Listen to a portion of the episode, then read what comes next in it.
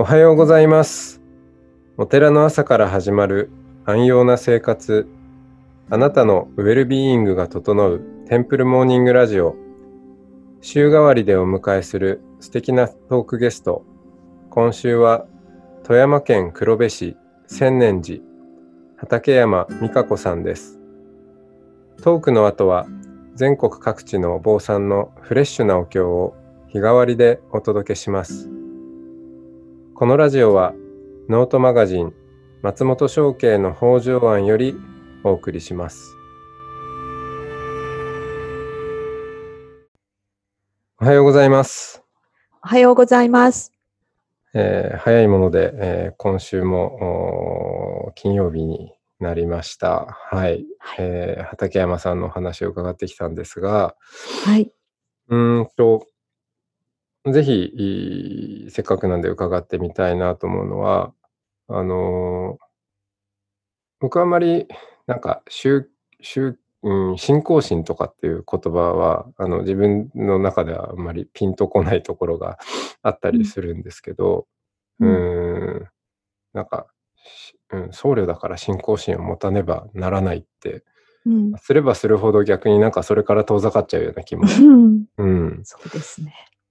で、だから、なんか、まあ、僧侶としてどうこうっていうことはもうちょっと脇に置いて、でも、お日々、えーそのお寺のおご縁さん、うん、として、えーいろんな人とお関わり、宗教的場面で、えー関わりながら、なんかうん。畠山さんが今うん。持ってらっしゃる、うーん、宗教観というのか、まあ、うん私の信心でもいいんですけど、うんなんかそういう感覚のことをちょっと伺ってみたいなと思います。はい。うん。はい。まあ、ここのところ思うのは、あのー私は、まあ、ちっちゃな点であるあ、天っ。ていうふう、点、うん。まあ、点に過ぎないっていう言い方はできるかわかりませんが、なんかそれは何で見見かけたのかというと、なんか京都の、あの、お香屋さん、代々続くお香屋さんの方がなんかそういうふうなことをおっしゃってるのを読んだんですけど、うあん。の点に過ぎない。あのまあ、自分は小さな、こう、脈々となんかずっと前から続いているような、そこにこうたまたま落ちた点であると。ちっちゃな石ころであるというふうにあの思っています。まあ、石ころなりにあの生きていくんですけれども、えーそのずっとこう続いてきた点がなければ、私の前の、前の前のとか、それはなんか血でつながってたりすることもあるかもしれないけども、横のつながりであったりとか、うん。様々な人たちがこういる中でポンって私がいて、で、私自身には何もあの取り立てて、なんかあの、言うべきことはないんですけれども、こう、ま、周りがあるからこそ私がいて、えー周りの、まあ、何かこう、ま周りの何か他の石とか他の宝石が光ったり、えーうん。なんかすることに、私も影響されて、何か反応しているっていうような存在だなっていうふうに思うことがあります。というか、うん今そういうふうに思って生き生きてるんですけれども、うえん。ー例えばそうですね、なんか、なんか分かりにくい話になっちゃいましたが、うーん、なんかこう、今、コロナのことで世界中大変ですよね。はい。で、まあ私も私なりにいろいろ大変なことが、あの、あって一生懸命考えたり、なんか、あるいはいろいろやったりとかしたことも今もあるんで、うん今も引き続きやってるんですけれども、あの、私のひいおじいさんっていう人は一人っ子で、あの、その両親を、あの、3歳ぐらいの時に亡くしているんですね。はつまり、その両親は、私のひいおじいさんの前、だからもう江戸時代ぐらいの人だと思うんあ。ですけど、うん、その人が3歳の一人っ子を残して立て続けに亡くなってるんですね。うん。で、あ、それってなん、まあ、その話聞いてたけど、過去帳をよく見てみると、腸チフスで亡くなってるんですね。二二人とも。うん。で、よくよく過去帳を見ると、そのあたりの時代、時期にたくさんのこの周囲の方が、腸チフスで亡くなってて、もだか、らその時期に腸チフスがこのあたりでとても流行ってたくさんの人がうん、亡くなってるるんですね。そのパンデミックって今ね、カタカナで言いますけど、そういうようなことが、まあ、昔もたくさん起こってたわけですね、感染症。ね、そう、そうですよね。うん、で、まあ、今みたいに世界規模じゃないし、当時だからもしかしたら石川県では流行ってなくて、あの石川県のことはどうかもわかんないで、この育児っていう街だけで流行ってたのかもしれないんですけど、はいはでも3歳のその私のひいおじいちゃんにすれば、なんかこう親がね、病気で立て続けにいなくなって、お寺があって、えーどうなるの？みたいな、とっても大変な人生であったかなというふうに思います。で、うんと、情報量とかは今と比べ物にならないんだと思うんですけれども、あのーまあなんか私が今こうパンデミックで大変だなとかって思ってはいるんですけど、ちょっとこう少し前に行くとひいおじいちゃんがそういう目に遭っていたりとか、多分いろんな地域でそういうことがたくさんあり続けているっていうのがこの世の中かなとかって思うんですけれども、そうそう思うと、ソースを取り立ててこうなんかさ騒ぎは、騒いでこう、なんかこうドキドキドキドキして、あの、することでもないんじゃないかっていうふうに思えるようになって。うん。これまでもね。うん。うん、これまでも私たちは繰り返していることで、実際に身近なひいおじいちゃんはそれを体験していると。うん。だから、あの、それほど取り立ててですね、あの、まあ、まあ、本当に真剣に考えていかなければいけないことなんだけれども、あの、うん窮屈になりすぎて、どうかなっちゃうみたいなことでもないよっていうふうに私は自分に言い聞かせています。うん。で、それを思ったときに、あまり自分が自分がっていうふうに、私が私がって思うのではなくて、あの、たくさんの人が今まで経験してきたことを私もここでちょっと違う形かもしれないけれども、経験をして、で、いろんなふうに思っている人たちが周りにいます。で、実際にお参りに行ったりすると、このパンデミックのいろんな不安をうん。本当は長いしちゃいけないのに、ついついこう、最近月回りに行くと、あの、お話しされたいんですよね、きっはいとね。マンさんたちね。不安だ あるあるかもしれない不安だって言いながら、あの、うん結構ね、うんみ密に話したくなっちゃう。そうなんです。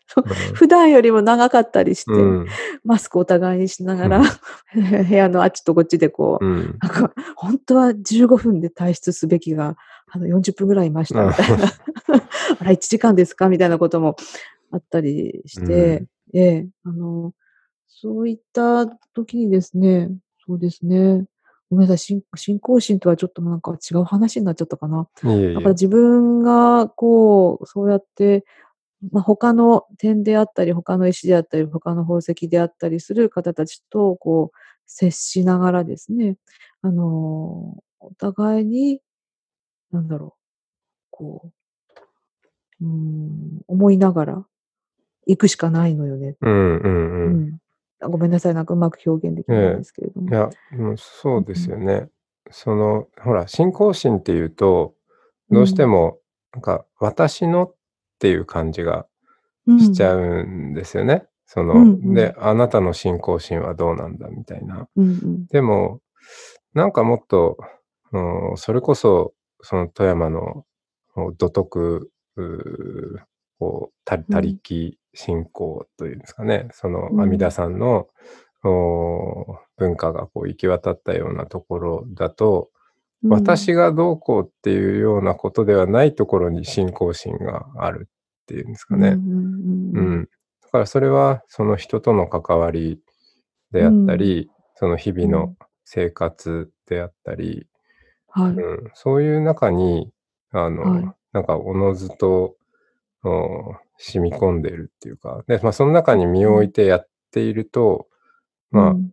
あの、そのし私の信仰心というよりは、なんかそれをと超えたところになんか、まあ勝手に働いてくるものがあるみたいな、なんかそんなあり方な気がするんですよね。ああ、そうかもしれません。私はあの、僧侶としてではなくても、ピアノを今でも教えていたりとか、まあ普通に東京とかいろんなところにお友達がいて、あの、みんなそれぞれ大変な思いしながら、うん例えば大学関係者が同級生とか友達多いんですけど、なんかオンライン授業とか言ってなんかもう今までやったことのないようなことをやって本当に大変です。東京とか京都とかいろんなところであのやってるんですけど、別に私僧侶だからってわけじゃないんですが、なんとなく、あのそういう人たちとこう喋ってですね、うん。ただ話聞いたりするだけなんですけれども、あの、話を聞いて、なんかこう一緒にいて、それはまあパソコン越しだったりする場合が、この場合は多いんですけれども、一緒にいて、あるいはお弟子さんなんかもですね、お子さんたちとかも元気なようでやっぱり不安を抱えているなっていうのはちょっとこう弾いてるピアノを聴くとわかるところもあったりして、そうそううん、なんだ。わかるんですね。音楽音楽ってすごい、あの、特に楽器演奏したりする、あるいは、まあ、歌なんかもっとすごいかもしれない。うん。なんかふ不安だなって、いつもと違う感じっていうのが、あの、まあ、音頭さんは毎月会いますよね、何年間も。おはい。弟子さんもそうなんですよね。3うん。歳、4歳、5歳から来て、大概うち、あの、高校生まで来るんですよ。あの、うん。18歳ぐらいまで。毎週毎週。そういうお付き合いってなかなかなくて、でどんどんちっちゃかった子が中学生とか高校生になって、それで今この状況で、なんか不安でオンラインレッスンもしましたし、今はまあ対面で来てもらってますけど、そうするとこう不安な感じとかやっぱり音楽にぶつけたいっていう気持ちとかそういうのがこうひしひしと伝わってきて、うん。だからそういうなんか不安を抱えた人たちのよ横にただいるかもだけなんですけれども、一緒にいて、こう聞いてあげたり、一緒に弾いてあげたり、話をしたりっていうことが今の点としての私をこう、あの、まあ、最ちょっとできることかなっていうふうに思ってうん。います。うん。あの、そう、モントさんたちの話でもひしひししてか感じるんですけど、やっぱりお子さんたちのピアノのその弾きぶりみたいなのも、本当に現れてきますね。びっくりしますよ。うん。そうなんですね。うん。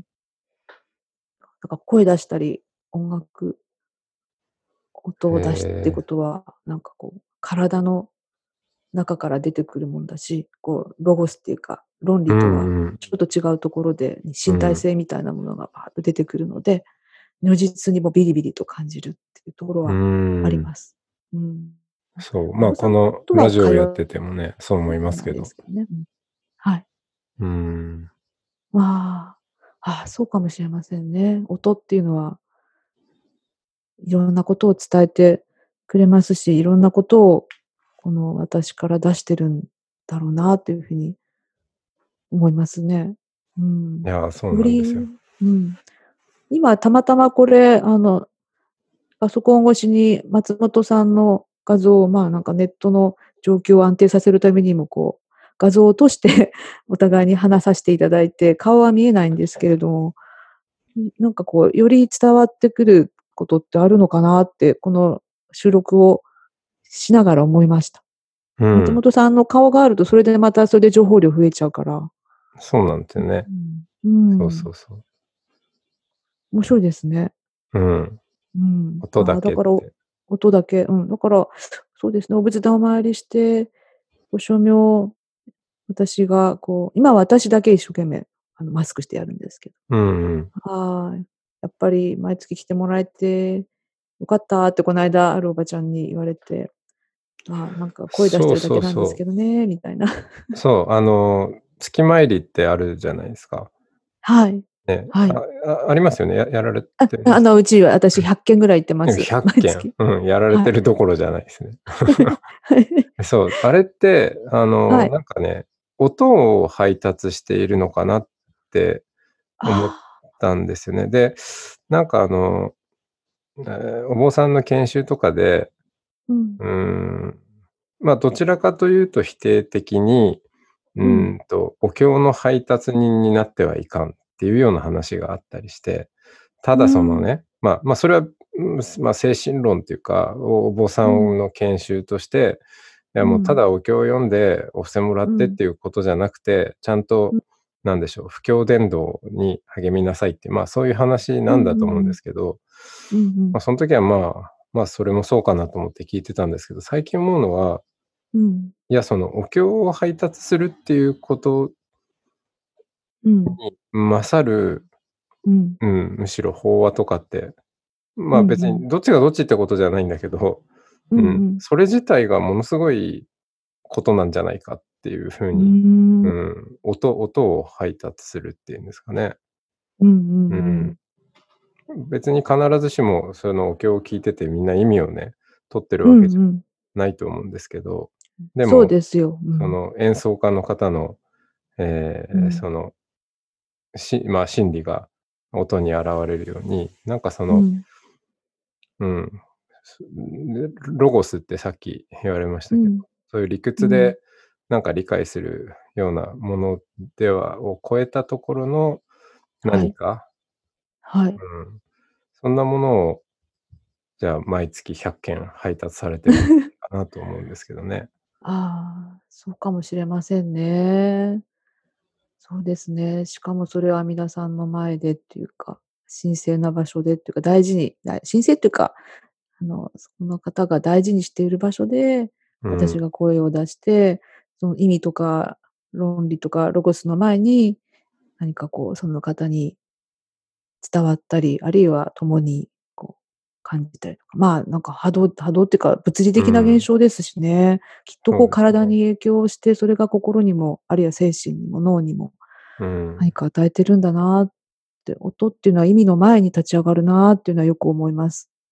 ねえそうですね。うん。だから、なんかお音楽と、その、はい今もピアノのあのはい先生とかもされてると思うんですけど、ですはい一方でお坊さんでお経を読んだりっていうことと、はい実は全然離れてないっていう。見方もできるかもしれませんね。ああ、そう言われると私もほっとします。なんかこう、ぜ全然ベートーベンだ、バッハだって言ってる、一生懸命教えてるのとなんか違うような気もするんですけど、でも、そこにいて、そこの、その子がこう、弾いてくれたピアノの音が、こう、その子の何かをこう、もちろんベートーベンとかバッハをきっちりお勉強はするんですけど、うんなんかそれであっても、その子のこの何かがこう立ち現れてきて、んっていうふうに思うっていうことはしばしばあります。うん、うん。教わる方としても、はい。あの、まあ、いろんなピアノの先生もいらっしゃると思うんですけど、やっはいぱそのピアノを教えてくれる人っていう人と、あとはその、はい。まあ、それと合わせて、えー毎月100件、はい。うーん、なんだろう。もうその、うーん、すごい素晴らしい波としての音を、うん、配達している、それをずっと続けている先生っていうのは、やっぱなんか違う気がしますよね。そうですか。うん、と思いますけどね。ううんん。だといいですね。私が石として、ちっちゃな点として、なんかね、ちょっと違うことができていって、それがうんもしかして、なんか役に立つとも思えないけれども、なんかこう、そばにいて聞いてくれるだけでいいですよ、みたいな。うんあるいは声出してくれてるだけでいいですよって思ってくれてる人がいるんであれば、いいかなって思いま。ですすね。それが、服部先生が言われてた自分の価値観ああ、そうかもしれませんね。かもしれませんね。ねえ。服部先生も、もうお亡くなりになられましたけれども、本当に偉大な方で、ああそういう方がおられればこそ、が点としても奮起できる、できたのかなって思います。いやー、本当に今週はあの、まあ、ユニークな点から、えー奏でられる、はい、あの、すごくいい音を届けていただいて、はい、ありがとうございました。ありがとうございました。はい、頑張ります。はい、ありがとうございます。点として。はい。ありがとうございました。はい。じゃあ、さようなら。はい、さようなら。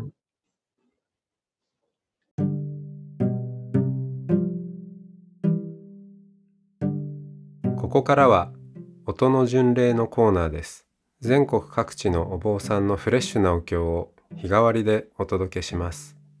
登場するお経やお坊さんに関する情報はノートマガジン音の巡礼をご覧ください。トークゲストへのメッセージやお経の感想などもノートマガジン音の巡礼ウェブサイトのコメント欄でお待ちしております。それでは今朝も音の巡礼へいってらっしゃい。